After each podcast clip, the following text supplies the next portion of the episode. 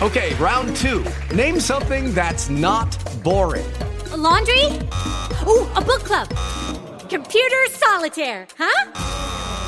Ah, oh, sorry, we were looking for Chumba Casino. That's right. ChumbaCasino.com has over 100 casino style games. Join today and play for free for your chance to redeem some serious prizes. ChumbaCasino.com. No purchase necessary. Full prohibited by law. 18 plus terms and conditions apply. See website for details. Il passaggio della linea. Per tutto il giorno seguente, papà Catrame non comparve sul ponte della nave. Rintanato nella cala, aveva dormito come un ghiro, russando come una trottola dalle magna.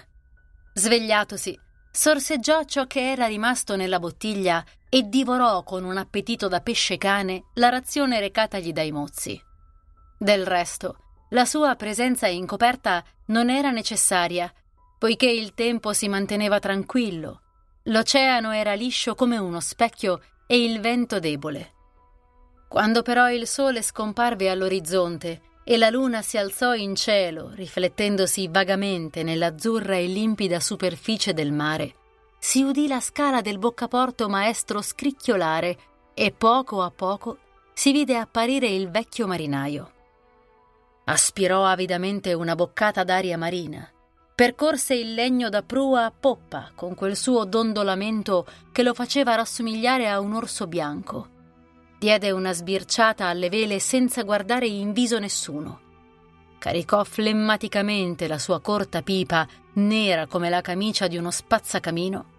Poi andò a sedersi con tutta gravità sul barile e parve immerso in profondi pensieri. Tosto i marinai a due, a tre alla volta, i più coraggiosi prima, i paurosi poi ed i superstiziosi ultimi, s'avvicinarono silenziosamente al vecchio marinaio circondandolo. Il capitano fu l'ultimo a giungere, tenendo in mano un'altra bottiglia. Tutti rispettavano il raccoglimento del vecchio e certo nessuno avrebbe osato strapparlo alle sue meditazioni, ma la pazienza non era la virtù del capitano. Hola, papà Catrame, sei morto? gli chiese. Il vecchio alzò il capo e fissando il comandante gli domandò a bruciapelo: Credete al re del mare voi? Il capitano scoppiò in una risata fragorosa, ma nessun marinaio lo imitò. Bensì, tutti lo guardarono con stupore, come se fossero meravigliati che egli non prestasse fede a ciò che narrava papà Catrame. Il lupo di mare non mostrò tuttavia di offendersi, però la sua fronte si corrugò e battendo con quelle mani callose e irte di nodi i bordi del barile esclamò Me lo direte poi. Ricadde nelle sue meditazioni, ma per pochi istanti, poiché ad un tratto si scosse, come se avesse trovato quello che cercava nei suoi lontani ricordi, e disse Oggi non si costuma più. I lodevoli usi degli antichi marinai sono messi da un lato come ferravecchi inservibili, e non si crede che valga la pena di rendere omaggio a Nettuno, il re degli abissi marini. Che importa se le navi affondano più spesso che una volta? Sono casi, dicono gli scettici. Sono accidenti, affermano gli spregiudicati. Al diavolo le superstizioni dei vecchi marinai. Lasciamo da parte le leggende, distruggiamo tutto, che il mondo deve rifarsi. Non è così? Papà Catrame fece udire un riso stridulo, beffardo, che aveva un non so che di strano e che parve si ripetesse fino in fondo alla stiva. La linea, riprese poi. Chi oggi, passando la linea, rende omaggio al re del mare? Pah! Hanno altro per il capo i marinai moderni che di pensare a Nettuno. Ma quale vendetta si prende talora questo re del mare? Oh, che. Credete forse che gli antichi marinai abbiano inventato la cerimonia per far ridere voi spregiudicati? O credete che un tempo pensassero a divertirsi fra mezzo alle onde incalzanti e ai sibili diabolici del vento? No, no. E papà Catrame, se così vi parla, ne ha motivo. Voi siete giovani e non sapete nulla sul passaggio della linea che oggi si celebra al più con un'innaffiata del ponte. Ma un tempo Era una cerimonia importante e nessun marinaio, per quanto audace, avrebbe osato passarvi sopra, poiché la vendetta di Nettuno presto o tardi lo avrebbe infallibilmente colpito. Ora ve lo proverò. Papà Catrame rattizzò la pipa col suo pollice incombustibile, sorseggiò un buon bicchiere che gli offriva il capitano, reclamò con un gesto maestoso il più assoluto silenzio e dopo essersi accomodato sul barile, principiò la sua seconda e non meno interessante narrazione.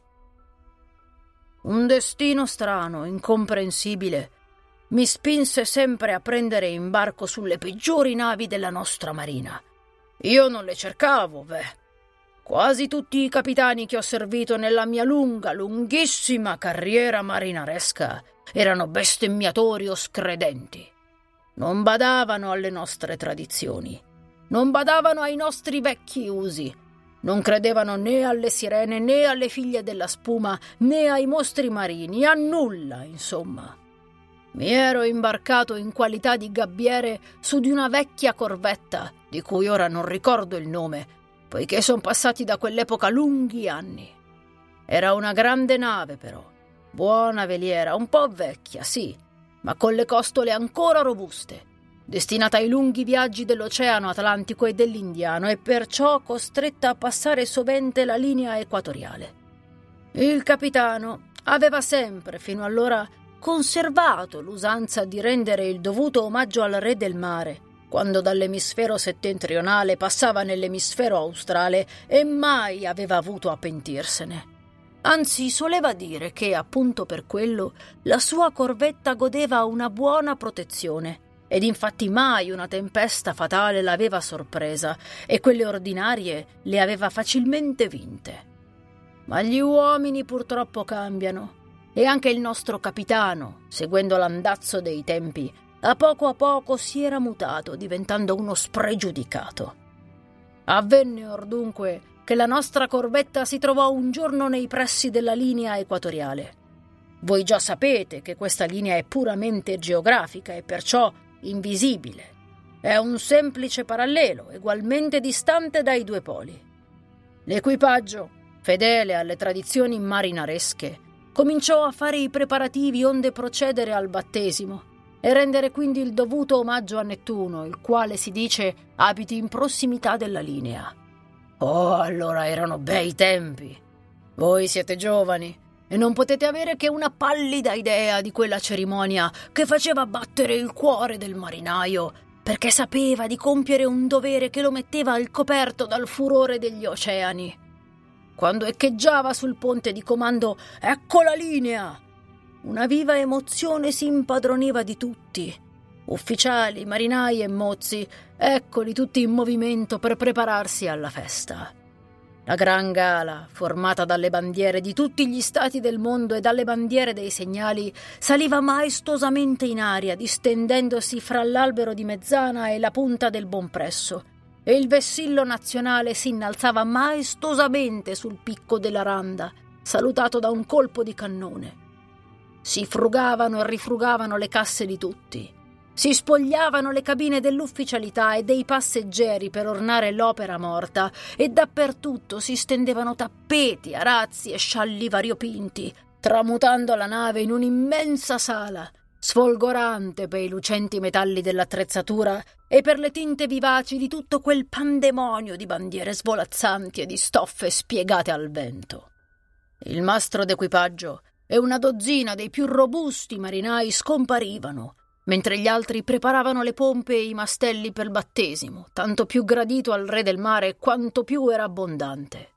Nel momento preciso che il vascello passava la linea, ecco giungere sotto l'anca di tribordo o di babordo un'imbarcazione adorna di arazzi e di bandiere, montata da una dozzina di tritoni e da un vecchio che raffigurava Nettuno. Una voce grossa si alzava dal mare chiedendo È battezzato il vascello? No, rispondeva l'equipaggio. Ammainate la scala, dunque, comandava la voce grossa. La scala d'onore veniva tosto calata. I marinai si schieravano a prua coi mastelli pieni d'acqua, dinanzi e attorno alle pompe, gli ufficiali e i passeggeri a poppa. Il re del mare saliva gravemente sul ponte. Era un vecchio dalla lunga barba, adorno di conchiglie, recante in capo una corona di metallo e nella sinistra un tridente. Lo seguivano dodici marinai camuffati da tritoni, carichi di conchiglie e di alghe marine. Il re, che era rappresentato dal mastro, si avanzava verso il capitano, seguito da tutto il suo stato maggiore, e dopo di aver ricevuto un lungo inchino da parte dell'intera ufficialità, chiedeva al comandante Hai pagato il tuo tributo al re del mare? No, rispondeva il capitano. Allora ti battezzo. Così dicendo, prendeva una tinozza piena d'acqua e la rovesciava sul capo di lui, inondandolo completamente.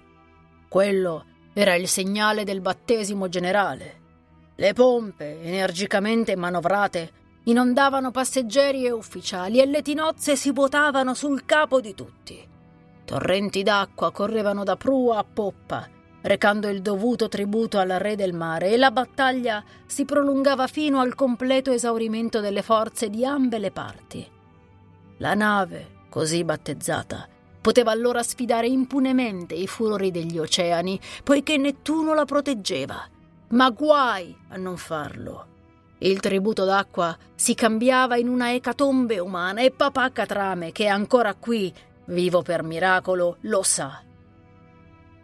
Il vecchio marinaio per la terza volta si interruppe, girando sull'attento equipaggio un lungo sguardo come per accertarsi che tutti lo ascoltavano religiosamente. Ricaricò la pipa, l'accese, indi continuò. Come vi dissi, la nostra corvetta era giunta nei pressi della linea. Tra qualche ora doveva lasciare l'emisfero settentrionale per entrare in quello meridionale. Il nostro mastro, rigido osservatore delle tradizioni marinaresche, si recò sul ponte di comando seguito da tutto l'equipaggio e disse al capitano La linea è vicina, signore. Nettuno esige il suo tributo. Vada al diavolo Nettuno e tutti i suoi tritoni, rispose lo scettico. Allora il maestro impallidì. Volete chiamare la sfortuna a bordo, signore, disse. Me ne rido della collera di Nettuno io. Ma all'equipaggio.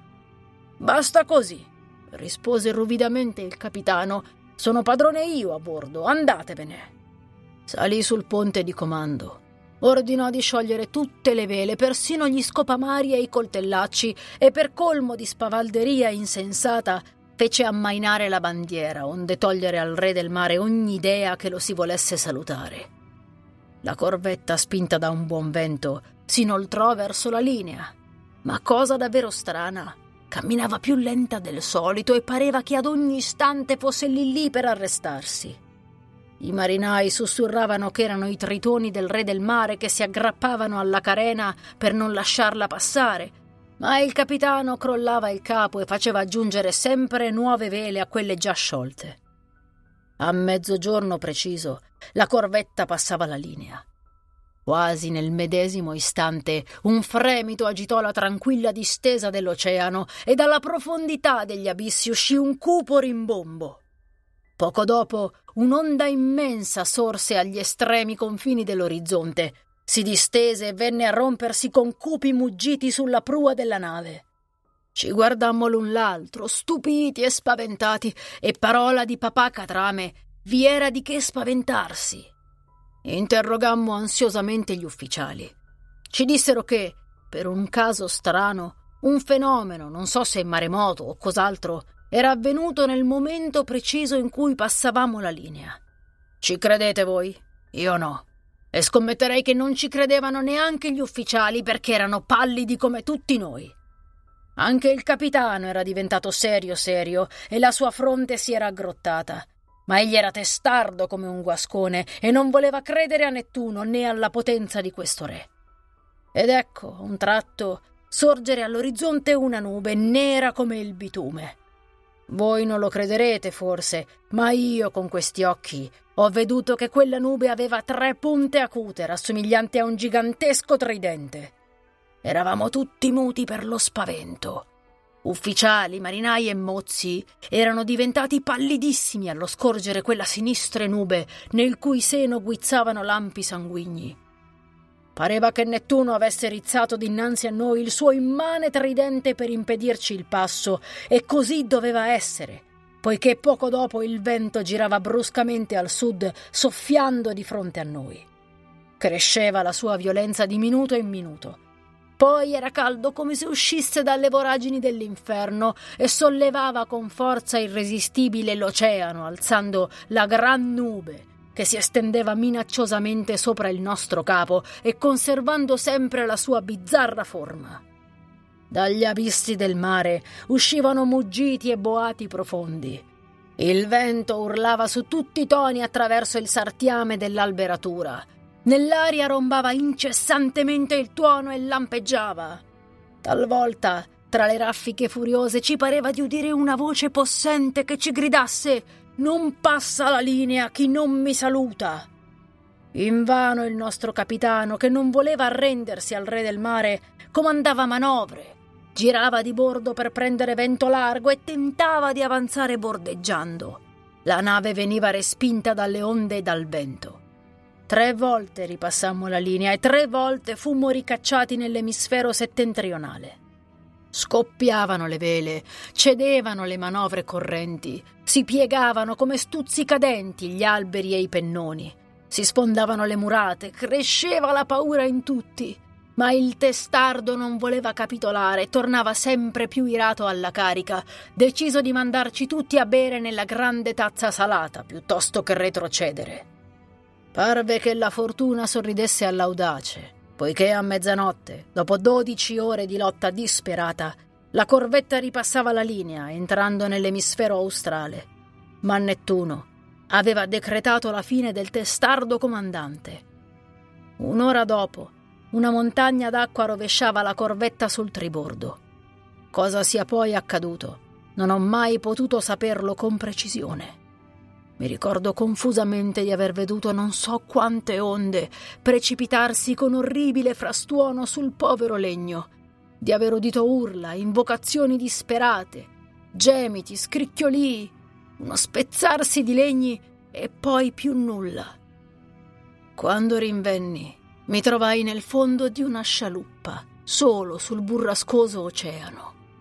Come ero là, non lo seppi mai. La tempesta mi portò lontano lontano dal luogo del naufragio. Rimasi in mare dieci giorni, mangiando una delle mie scarpe e aprendomi due volte una vena per dissetarmi. Quando una nave mi raccolse, ero ridotto a uno stato da far compassione, giallo come un melone, asciutto come una ringa, tutto pelle ed ossa. Dei miei compagni non ebbi più notizia. Si sono salvati o riposano in fondo agli abissi marini. Ma se qualcuno fosse sopravvissuto a quell'orribile catastrofe, l'avrei incontrato in qualche angolo del mondo e invece nessuno mai mi apparve. Sono tutti morti. Il cuore me lo dice. Papà Catrame, col dorso della mano, spazzò via due lagrime che gli solcavano le incartapecorite gote. Si mise la pipa in tasca e scosse malinconicamente il capo brontolando Non si creda più ora al re del mare. A quale re? chiese il capitano. A quello creato dalla vostra balzana fantasia? Non è così, mastro Catrame? Un tempo si poteva credere all'esistenza di Nettuno, forse, come si è creduto all'esistenza delle sirene e cento altre corbellerie, ma oggi no, vecchio mio. Simili storie si lasciano ai marinai vecchi e barbogi. Ma la corvetta! Una tempesta qualunque l'ha affondata, Catrame. Ma quell'onda immensa! Un maremoto, mastro mio. Ma quella nube! Una nube, purché sia. Forse che non ne hai mai vedute di quelle che hanno tre, cinque, dieci, venti punte? Va a dormire, papacatrame, e lascia là Nettuno che non è mai esistito, e il battesimo della linea che non è un omaggio reso al re degli abissi, ma una carnevalata inventata da allegri marinai. Va, va, e bevi il resto della mia bottiglia.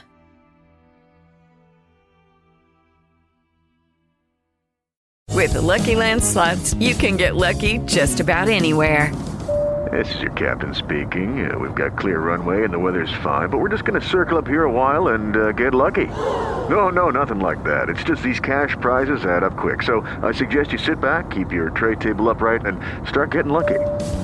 Play for free at LuckyLandSlots.com. Are you feeling lucky? No purchase necessary. Void where prohibited by law. 18 plus terms and conditions apply. See website for details.